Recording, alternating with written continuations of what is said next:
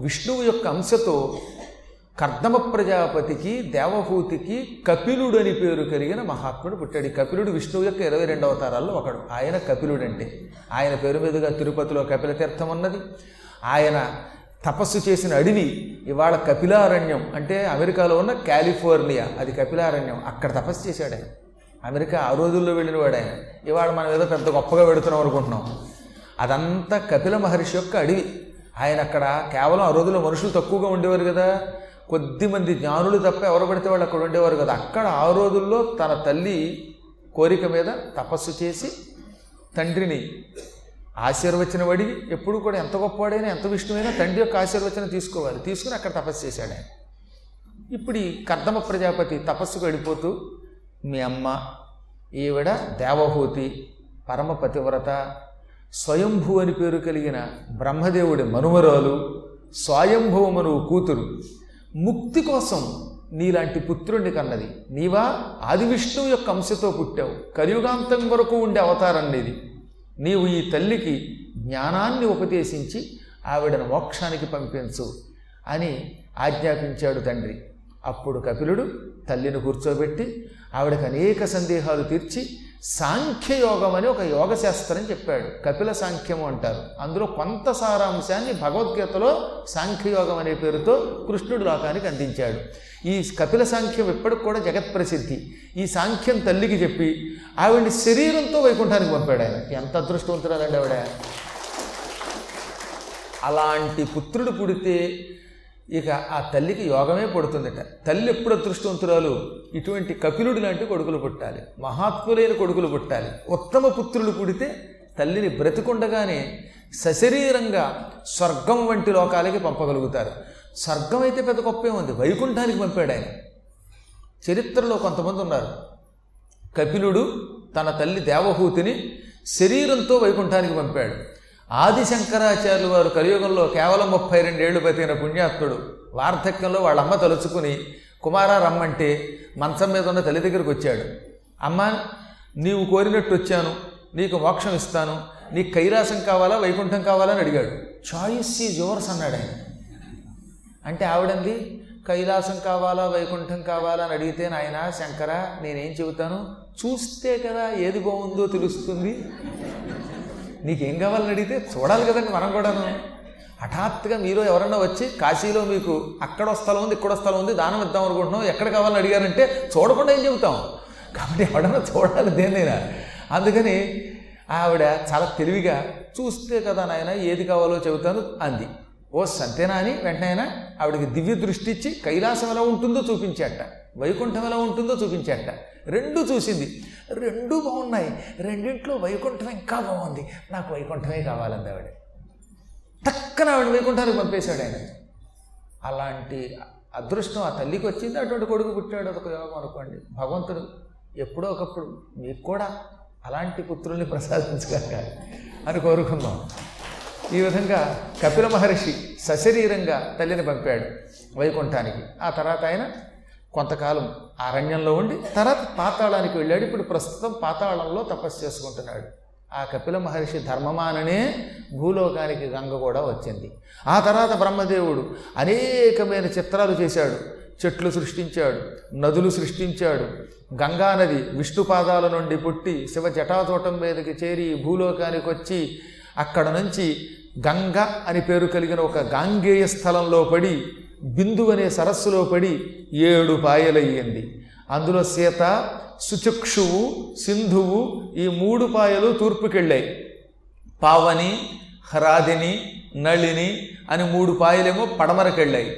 ఏడవదైన పాయ భాగీరథి గంగ.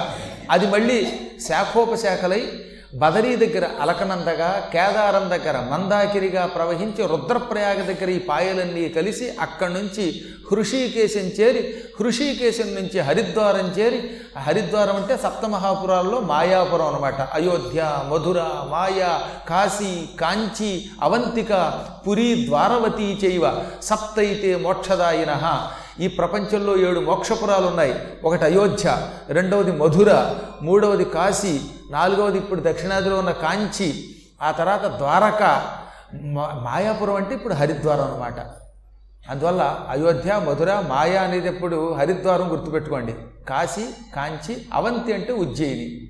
ఈ విధంగా ఏడు మోక్షపురాలు ఉన్నాయి. ఈ మోడ మోక్షపురాల్లో హరిద్వారం అనే చోటకి చేరి అక్కడి నుంచి బయలుదేరి ప్రయాగ క్షేత్రం చేరి యమునా నదిని సరస్వతిని తనలో కలుపుకొని అక్కడి నుంచి కాశీక్షేత్రం వచ్చి కాశీక్షేత్రం నుంచి వడివడిగా ప్రవహించి చివరికి అది తూర్పు సముద్రంలో బంగాళాఖాతంలో కలిసింది. ఆ తర్వాత ఇంకా అనేకమైన నదులు ఉపనదులు నదములు ఆ భగవంతుడు సృష్టించాడు. సరోవరాలు సృష్టించాడు గ్రామాలు సృష్టించాడు. క్రమక్రమంగా దంపతులు అనేటటువంటి ఒక బంధం ఏర్పాటు చేశాడు. సృష్టి క్రమం కొనసాగడం మొదలుపెట్టింది. ఇదంతా మొదటి మనువు యొక్క కాలంలో జరిగింది. ఆ మొదటి మనువు కాలంలో భృగువు అని ఒక గొప్ప ప్రజాపతి ఉన్నాడు. భృగు మహర్షి చాలా గొప్పవాడు. ఈ భృగు మహర్షి అమ్మవారు లక్ష్మీదేవిని ఉపాసన చేశాడు. అప్పుడు లక్ష్మీదేవి ప్రత్యక్షమయ్యింది.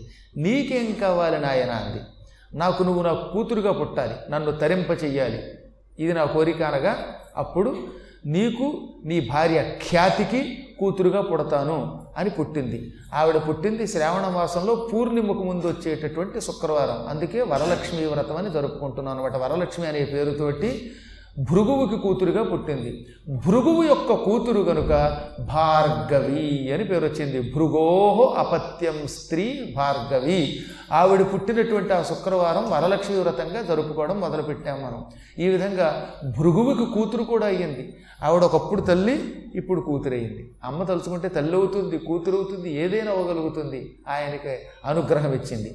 ఆ తర్వాత భృగువుకి మరొక భార్య ద్వారా అదిగో ఆ భార్య పేరు పులోమ. పులోమ అని ఇంకో భార్య ఉన్నది. ఈ పులోమ ద్వారా శుక్రాచార్యుడు పుట్టాడు. తర్వాత కూతురు పుట్టింది. పులోమ కూతురు కనుక పులోమజ ఆవిడకి శచీదేవి అని పేరు. ఈ విధంగా భృగువుకి పులోమకి పుట్టినటువంటి పులోమజ పౌలోమి శచీదేవి ఇంద్రుడికి భార్య అయింది. అంటే ఇప్పుడు ఇంద్రుడు ఏమయ్యాడు? భృగు మహర్షికి అల్లుడయ్యాడు. అందుకే చిత్రం ఏంటో తెలుసా? శుక్రాచార్యుడు రాక్షస గురువు. కానీ శుక్రాచార్యుడికి స్వయంగా అక్కగారి చెల్లెలి గారి భర్త ఇంద్రుడంటే భావమరిది అయినా యోగం చెప్పాను కదా సొంత బావమరిదికి ఉద్యోగం అవ్వలేదు ఆయన. బృహస్పతికి ఉద్యోగం ఇచ్చాడు. ఒక్కోసారి అంతే బావ బావమరుదులు అలాగే ఉంటారు. అందుకే శుక్రాచార్యుడు చాలా తెలివిగా రాక్షసులకు గురువైన ఇంద్రుడికి నాశనం లేకుండా చూసేవాట ఎందుకని? బావగారు గనక. మీరు ఎప్పుడైనా నవగ్రహ పూజ చూస్తూ ఉంటారు కదా ముఖ్యంగా సత్యనారాయణ వ్రతంలో. అందులో శుక్రాచార్యుడికి ఒక పక్కన ఇంద్రాణి వావాహయామి స్థాపయామి పూజయామి అంటారు. శుక్రుడు అనే గ్రహాన్ని ఆవాహన చేసినప్పుడు ఆయనకు అటు ఇటు ఉత్తరం వైపు దక్షిణం వైపు ఇద్దరిని ఆవాహన చేస్తారే. అందులో ఇంద్రాణిని కూడా ఆవాహన చేస్తారు. ఎందుకంటే శుక్రుడికి స్వయాన ఆవిడ సోదరి కనుక అందుకని ఆవిడ కూడా ఆవాహన చేస్తారు. మీరు చూడండి ఎప్పుడైనా సరే ఈసారి బాగా అబ్జర్వ్ చేయండి. సత్యనారాయణ వ్రతంలో సూర్యగ్రహం ఆవాహయామి స్థాపయామి పూజయామి అని సూర్యుడికి ఉత్తరం వైపు దక్షిణం వైపు మళ్ళీ ఆయనకు కావలసిన అనుయాయుల్ని ఆవాహన చేస్తారు. అలాగే శుక్రుడికి అనుయాయుల్ని పరిచారిక గణాన్ని ఆవాహన చేసేటప్పుడు ఒక గణముగా ఇంద్రాణి వావాహయామి అని పిలుస్తారు ఇంద్రాణిని. ఇంద్రాణి స్వయంగా సోదరీమణి అయ్యింది. ఆ తర్వాత పులోమ వల్ల ఇంద్రుడి యొక్క భార్య అయిన శచీదేవి పుట్టిన తర్వాత మరొక కుమారుడు పుట్టాడు ఆయనే చవన మహర్షి. చవనుడు కూడా భృగు యొక్క సంతానం కనుక ఆయన భార్గవుడు అని పిలువబడ్డాడు. ఇంకెక్కడి నుంచి వీళ్ళ వంశం భార్గవ వంశం శ్రీవత్సాఖ్య పవిత్ర గోత్రం అభివృద్ధి పొందింది. వీళ్ళల్లో భృగువు యొక్క సంతానంలో కొంతకాలం పోయాక ఏం చేశారట? భార్గవుడని పేరు కలిగిన ఒక గొప్ప పండితుడు పుట్టాడు. ఇతడు పుట్టాక గోత్రం రెండుగా చెలిపోయింది అవడానికి ఒకటే గోత్రం శ్రీవత్స గోత్రం. కానీ క్రమంగా కొందరు శ్రీవత్సం అయిపోయారు. చవనుడు మొదలైనటువంటి వాడి వంశస్థులంతా. ఈ భార్గవుడు అనేవాడు ప్రసిద్ధికి ఎక్కడం వల్ల మళ్ళీ భార్గవ గోత్రం అదే భార్గవ సగోత్ర అని చెప్పుకుంటారు. ఈ గోత్రం అభివృద్ధి అయింది. మళ్ళీ ద్విధా బభోవ ఇలా గోత్రాలు మునులు వీళ్ళు పెరుగుతూ పెరుగుతూ అసంఖ్యాకంగా ప్రజలు పుట్టుకొచ్చారు. ఈ ప్రజలంతా ప్రారంభంలో ఒకటే.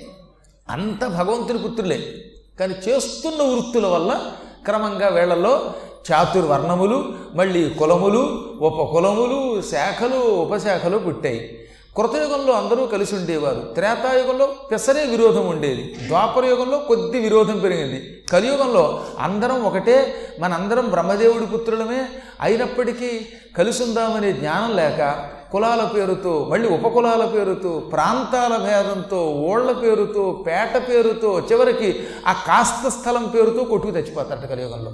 స్వయంగా చెప్పాడు భగవంతుడు మనకి పురాణంలో. మనం చూస్తూనే ఉన్నాక ఒకప్పుడు ఈ కులాలు కొట్టుకోవడం ఎప్పుడు లేదు. రాముడి కాలంలో కులాలు కొట్టుకోవడం ఎప్పుడైనా ఉన్నారా? పొరపాటున అన్ని కులాల వాళ్ళు ఎంత ప్రేమతో ఉన్నారో భారతంలో చెప్పాడు ద్వాపరయుగంలో కూడా. కలియుగంలో ప్రారంభంలో బాగున్నాం.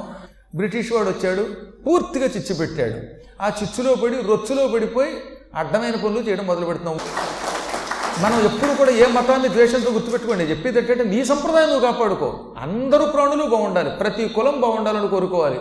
వాట్ల కోసం ఇంకో దానికోసం తగాదా పెట్టకూడదు. గుర్తుపెట్టుకోండి. ప్రతి ప్రాణి పరమాత్మ స్వరూపమేనండి. ఇందులో ఆయన ఆయన ఆయన అంత పరబ్రహ్మమే. ప్రతి ప్రాణిని చండాలోస్తు సదుద్విదోషు గురురిత్యేషా మనీషా మమ అని శంకరుడంటే ఆయన ఉన్నాడు సునిచైవ శపాకేచ పండితాహ సమదర్శన అన్నాడు కృష్ణుడు. కుక్కలో కుక్క మాంసం తినేవాడిలో కూడా ఒకే పరమాత్మను చూస్తారు పండితులంటే. కానీ ఇవాళ ఏం చూస్తాం మనం? దురదృష్టవశాత్తు కలి ప్రభావం వల్ల వీళ్ళల్లో వీళ్ళకి తగాదాలు పెడితే తగాదా పెడితే కానీ వీడికి ఓట్లు రావు. అందుకని ఆ ఐకమత్యం రాకుండా చేస్తున్నాం. కాబట్టి అందులోంచి బయటపడండి. అందరం ప్రేమతో కలిసిపోవండి. కలిసి మీ వృత్తి మీ కులం పెళ్ళిళ్ళ వరకు భోజనం వరకు నిలబెట్టుకోండి. అంతేగాని బయటకు వచ్చిన తర్వాత నేనే నా వంశమే నా కులమే అనే భ్రమను విడిచిపెట్టండి. లేకపోతే అజ్ఞానంలో పడతాం చివరికి ఎందుకు పనికి రాకుండా పోతాం.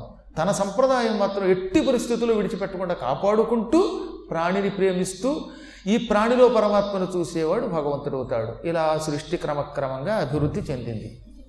ఆ తర్వాత కొంతకాలానికి మొదటి మనువు స్వయంభు అనేటటువంటి వాడు మహాతపస్సు చేసి భార్యాసమేతంగా మోక్షానికి వెళ్ళిపోయాడు. ఆయన వెళ్ళిపోతున్నప్పుడు ఆయన కాలంలో ఊర్జితుడు ఉషస్వనుడు మొదలైనటువంటి వాడు దేవతలు. అందులో ఊర్జితుడు అనేవాడు ఇంద్ర పదవిలో ఉండేవాడు. ఆ కాలంలో సప్త ఋషులు పరమతపస్సు చేసి లోకానికి ఎప్పుడు ఏ వస్తువు కావాలో ఆ వస్తువు అందించారు. మనువు యొక్క సంతానం కనుక మనందరికీ మానవులు అని పేరు వచ్చింది. మానవుడు అనగా మనువు యొక్క పిల్లలు. కాబట్టి మనువుని తిట్టామంటే మనం మనల్ని మనం తిట్టుకున్నట్టే మన తండ్రిని తిట్టినట్టే. మనోహపత్యం పుమాన్ మానవ. మనువు యొక్క పుత్రుడు కనుక ఈ జీవిని మానవుడు అన్నారు ఇది స్వయంభవ మనువు కథ ఇది ప్రథమ మనువు కథ.